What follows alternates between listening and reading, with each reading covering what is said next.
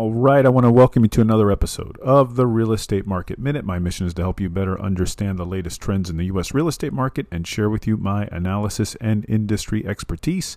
I want to help you gain an advantage and feel confident whenever you're buying and selling real estate. I'm your host, Mark Salib. I'm a passionate real estate professional, advisor, and investor. And I love what I do. DM me on Instagram. Follow us at the Salib Group. Send me an email, mark at the salibgroup.com. All right, so rents are still high, but guess what we're starting to see? We're starting to see concessions being offered by landlords. Starting to see it down here in Florida, and it is a national phenomenon. Terrific article here, Kerry Smith. Uh, she writes for FloridaRealtors.org.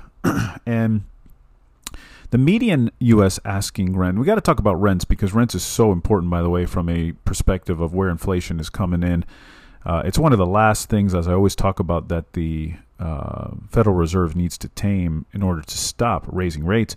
The median asking price in the U.S. in August was $2,052. That's actually below the record high of last year. That's according to Redfin. It is up month to month in July.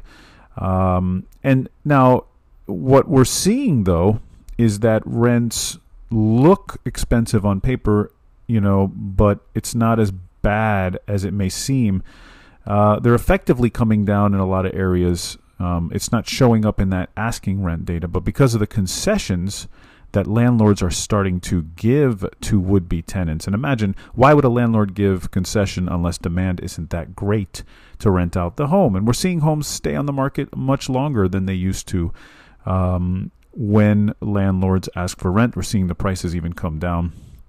And uh, CEO of Redfin, John Ziegler, quote, listen to this, quote, I hear, uh, I'm sorry, a year ago, you really didn't see concessions in the market. Fast forward to today, and they are far more common, with landlords offering from one to three months free in an effort to attract new tenants without lowering their asking rents. Close quote. Very interesting because landlords don't want to lower the asking rents. They'd like to keep them where they are because, quite frankly, remember, inflation's gone up for them too. Property taxes are higher, insurance costs are higher than they were just a year ago. So, in many ways, asking rents do need to stay higher, but demand is wavering and it's getting too high for affordability. So, instead of lowering the asking rent, they'd rather give the concession and get the monthly payment they want.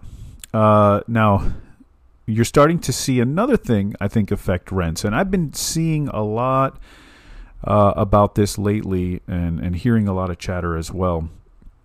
And it's basically that what we're seeing is a lot of new residential projects, especially buildings with five or more units, uh, rise year to year. In fact, the latest data shows that it rose 28.9% year to year in the second quarter. All right, so if we looked at second quarter data from this year to last year, we actually see completed residential projects and buildings with five or more units going way up 28.9% year over year. So now what does that do? Well, landlords, of course, they got more vacancies to fill, and now they can't raise prices because we're bringing in a lot more supply into the market.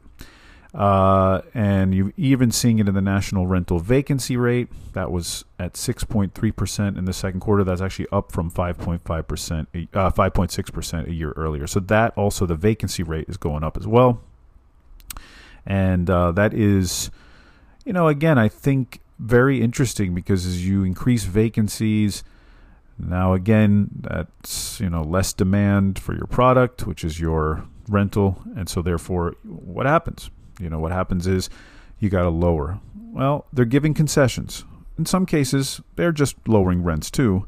We are seeing that on a national level. We are seeing it come down. It's not coming down like precipitously, but remember, this is probably one of the most important data points to follow. And in the CPI report that just came out today, as of my recording, September 13th, uh, this morning, uh, it also shows an easing of rents. And that is so, so critical. And I think it's why you're starting to hear many in the Federal Reserve discuss the idea of not raising anymore, just kind of sitting tight where we're at. Maybe we just kind of hold and keep it higher for now and see the effect that it's having because you know, a lot of these effects can be delayed and we're already starting to see it in rents. Um, now, you know, you can look at it by region. If I were to look at it by region, you know, um, The South is probably a little bit more stable. Um, there has been a decline, but it's a little bit more stable.